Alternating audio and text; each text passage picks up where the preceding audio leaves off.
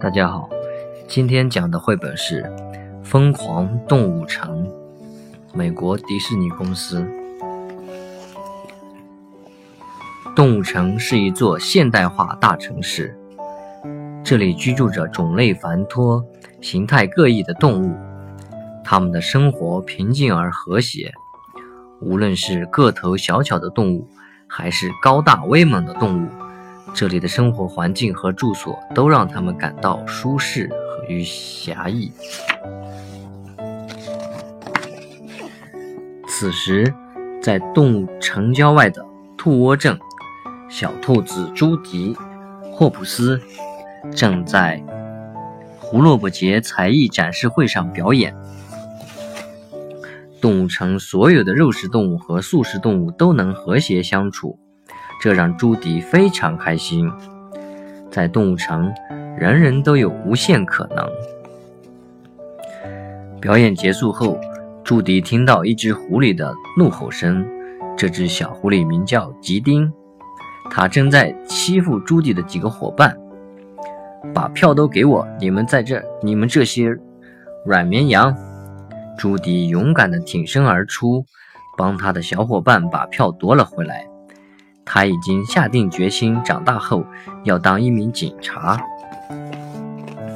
渐渐的，朱迪长大了，他如愿以偿地成为动物城警察学院的一名学生。警察学院的课程很难，但朱迪迎难而上，更加刻苦地训练。他练习向上攀登、匍匐前进和荡云梯。朱迪竭尽全力全力的学习，使自己在各项目上都能和班里的块头最大的同学不分高低。朱迪的梦想成真了，他不仅顺利毕业，而且在班上的成绩名列前茅。施市长在他的毕业典礼上做了演讲，杨副市长也向朱迪表示了祝贺。他亲切地说：“孩子们。”今天真是一个光荣的日子，朱迪全家都为他感到自豪，但是朱迪的父母却感到有些担忧。朱迪即将独自前往动物城了，他的爸爸送给他驱狐剂和一支防狐电击枪来防身。朱迪并不想带这些东西，但是他知道收下这些东西会让爸爸更安心。我爱你们。朱迪一边说，一边与父母拥抱告别。长长的列车载着朱迪驶入动物城，一路上经过了各种不同的地方，有干燥炎热的撒哈拉广场，寒冷刺骨的冰川镇，以及湿润多雨的雨林区。当朱迪到达动物城中心站时，他兴奋极了。动物城的市中心热闹繁华，有许多商店、人行道以及川流不息的车辆。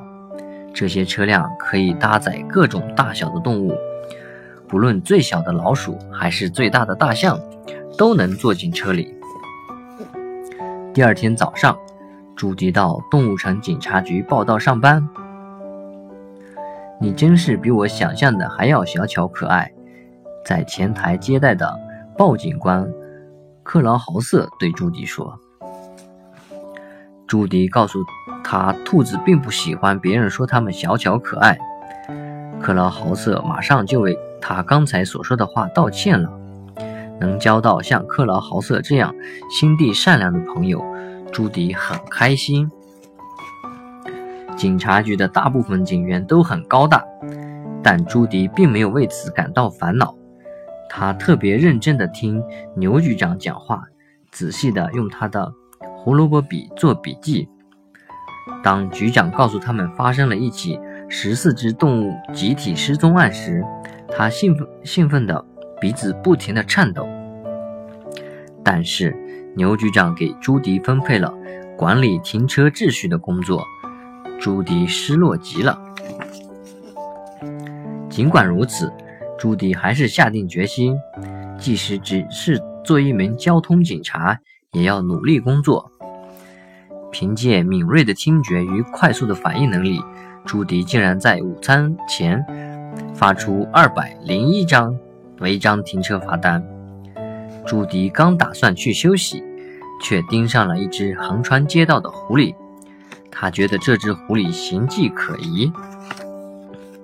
朱迪跟着他走进了一家咖啡厅。很快，他发现这只叫胡尼克的狐狸不过是只是想给他那个梦想成为大象的小个头儿子买一根超大号的冰棒。但是店主拒绝为一只狐狸服务。朱迪站出来为狐狸父父子说话，他甚至自掏腰包给小狐狸买了一根冰棒。从咖啡厅出来后，朱迪对尼克的儿子说：“如果你长大后想当一头大象，就去当一头大象，因为在动物城，人人都有无限可能。”朱迪为自己能帮上这对狐狸父子而开心，但后来。他发现，他们把那根大冰棒融化了，然后重新冻成许多更小的脚掌脚掌型冰棒，并卖给旅鼠们。这对狐狸父子就这样赚了很多钱。最糟糕的是，尼克的儿子原来是一一只嗓音低沉的成年耳廓狐装扮的。朱迪气愤地对尼克说。我站出来帮助你们，你们却欺骗我。然而，尼克轻松地回答道：“亲爱的，这就叫继母。”尼克还嘲笑朱迪，说他是一个笨蛋，竟然相信自己可以成为一个真正的警察。我才不是笨蛋！朱迪大喊。说完，他低头一看，不由得叹了一口气，他竟然站在没有干透的水泥地上。在乘地铁回家的路上，朱迪感到自己真是太渺小了。晚上，朱迪的父母打来电话，他们通过视频看到朱迪身上穿着交通警察的制服背心，高兴极了。朱迪的爸爸开心地说：“他没有去当真正的警察，我们的乞讨应验了。”与父母视频聊天后，朱迪比。以往任何时候都沮丧，他很清楚自己能胜任警察的工作，并改变世界。他只是需要一个机会。第二天，朱迪的机会来了。在执勤的时候，他听到一声刺耳的尖叫：“我的店！”花店老板大叫起来：“我的店被盗了！”朱迪立刻跳出来，开始抓捕行动。窃贼是一只黄鼬。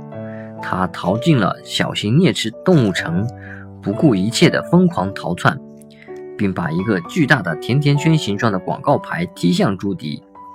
眼看广告牌就要砸到一群出来购物的尖嘴鼠，好在朱迪及时抓住了它。朱迪用这块大广告牌套住窃贼，把他押送到动物城警察局总部。不幸的是。由于朱迪在追捕窃贼时损坏了大量的公物，牛局长严厉地批评了他。这时，奥莱顿太太走进来，询问有关她失踪的丈夫的情况。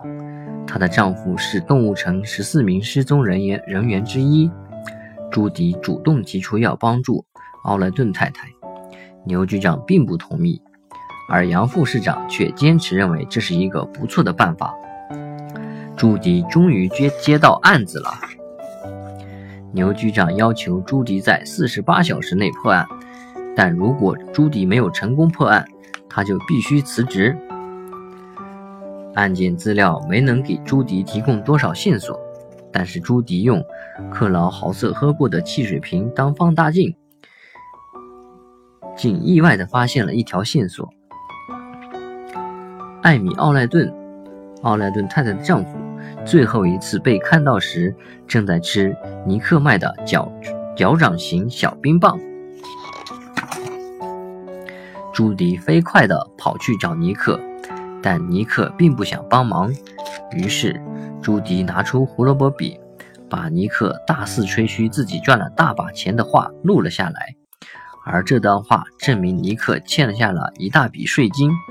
尼克只有两个选择：要么为逃税去蹲大牢，要么帮助朱迪找到奥赖顿。亲爱的，这才叫继母。朱迪笑着说。尼克带着朱迪来到他最后一次看到那只水獭的地方——神秘全绿洲。在那里，所有的动物都是光着身子。他们以为练瑜伽教练大象南基会知道奥莱顿的所有情况，但是他却什么都不记得了。令人意想不到的是，倒是散懒悠闲的牦牛西里哥告诉了他们接走奥莱顿的汽车车牌号。尼克又带着朱迪去动物城交通管理局找他的朋友闪电。闪电是一只行动超级缓慢的树赖，它非常极其十分慢悠悠的帮他们确认那辆汽车的车牌号。当朱迪警官和尼克追踪到接走奥莱顿的那辆豪豪华轿车时，天已经黑了。他们在车厢里发现了。爪印、软毛、艾米·奥莱顿的钱包和一一个刻着大写字母 B 的酒杯。我知道这是谁的车了，我们必须赶快走。尼克对朱迪说。突然，两只高大的北极熊抓住了尼克和朱迪，把他们带到了大先生面前。大先生虽然是一只个头很小的北极尖嘴鼠。但他也是一位权力极大的黑帮头目。大先生正要把朱迪和尼克冰冻起来时，他的宝贝女儿露露走进来，认出了朱迪。原来那天露露在小型啮齿动物城差点被巨型甜甜圈广告牌砸中，正是朱迪及时抓住了广告牌，救了他一命。大先生立刻让手下停止冰冻朱迪和尼克。并告诉了朱迪有关奥莱顿的情况。艾米·奥莱顿原来原来是大先生的花商，大先生曾经派自己的豪华轿车去接他，但是他竟然在轿车里疯了。朱迪和尼克立刻赶往雨林区拜访大先生的司机麦叉。这只美洲豹在聊起关于奥莱顿的事情时，一脸害怕的神色。他四肢蹬着，变得野蛮粗鲁。他还不停地喊着一些关于夜晚嚎叫者的话。正说话，突然麦叉也疯了。朱迪和尼克只能疯狂逃命。慌乱中，朱迪给克莱豪瑟先生打电话，可是这家伙并没有及时接电接听，因为他正在玩手机。朱迪用手铐把这只疯狂的美洲豹铐在树上，他和尼克才侥幸逃脱。然而，当牛局长赶到现场时，麦叉已经无影无踪了。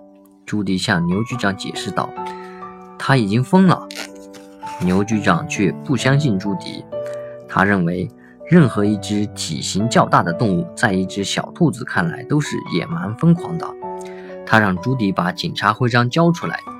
这时，尼克挺身而出为朱迪辩护：“我们还有十小时去找奥莱顿先生，我们现在就去找。”尼克与朱迪跳上一辆缆车，把牛局长甩在身后。尼克向朱迪讲述了他小时候被人欺负的经历。他说：“就像朱迪不想仅仅当一只小兔子一样。”他也曾经不想当一只小狐狸。这次谈话让他们两个小伙伴意识到他们之间有很多共同点。这时，尼克突然注意到一些东西：交通摄像机。交通摄像机会不会录下了麦茶出事的经过？尼克和朱迪赶到了市政厅。牛副市长正想叫住施市长，但施市长打断了他。把我下午的时间空出来，我要出去一趟。但是，先生，牛副市长大叫道。施市长砰的一声关上了门。牛副市长怀里的怀里的纸飞得满地都是。他小声地嘟囔道：“哎，这个络腮大胡子。”尼克和朱迪帮助杨副市长捡起地上的纸，他们一起返回杨副市长的小办公室，在他的计算机上查看交通摄像机的视频记录。他们看到麦叉被一辆装满狼的黑色货车带走了。看着那群狼，朱迪倒吸了一口气。夜晚嚎叫着，尼克和朱迪查到货车停在悬崖收容所，于是他们也跟着来到了这里。收容所门口有几只狼在看守。朱迪想到一个混进去的办法，他突然像狼一样嚎叫起来。